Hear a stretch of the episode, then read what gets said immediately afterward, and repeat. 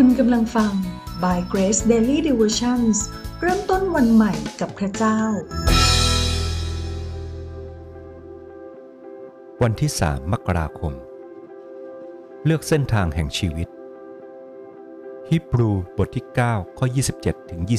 28 มีข้อกำหนดสำหรับมนุษย์ไว้แล้ว ว่าจะตายครั้งเดียว และหลังจากนั้นก็จะมีการพิพากษาชั้นใด พระคิดก็เช่นนั้น คือพระองค์ทรงถวายพระองค์เองเป็นเครื่องบูชาครั้งเดียว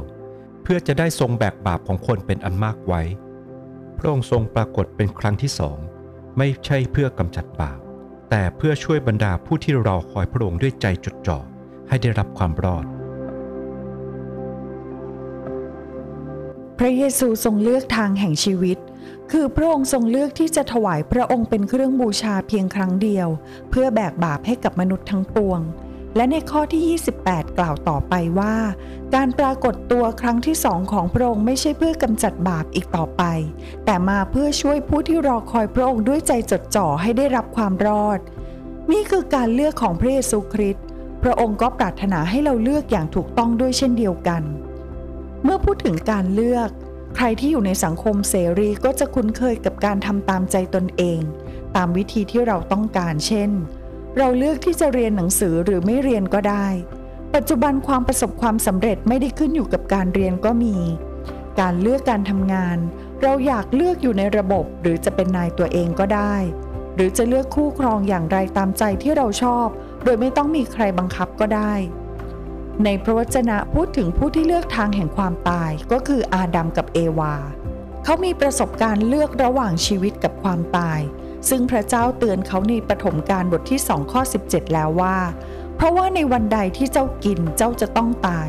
แต่เขาเลือกที่จะเอาความตาย คือการเลือกที่จะไม่เชื่อฟัง จึงส่งผลให้ความตายนั้นครอบงำบรรดาประชาชาติ จนถึงทุกวันนี้ ในขณะที่มีผู้หนึ่งเลือกทางแห่งชีวิต ผู้นั้นก็คือพระเยซูคริสต์พระองค์ทรงเลือกทางนี้ซึ่งเป็นเหตุให้เราได้รับชีวิต ในยอห์นบทที่ 10 ข้อ 17ถึง18 พระเยซูตรัสว่า พระองค์เลือกที่จะสละชีวิตและมีชีวิตกลับคืนมา พระองค์ทรงเป็นแหล่งแห่งชีวิต เลือกที่จะสละพระชนของพระองค์มารับสภาพเป็นมนุษย์ และมาตายที่บนไม้กางเขน เพื่อทรงไถ่บาปให้กับมนุษยชาติ พระเยซูเลือกที่จะตายเพื่อให้ผู้ที่เชื่อในพระองค์ได้รับชีวิตนิรันดร์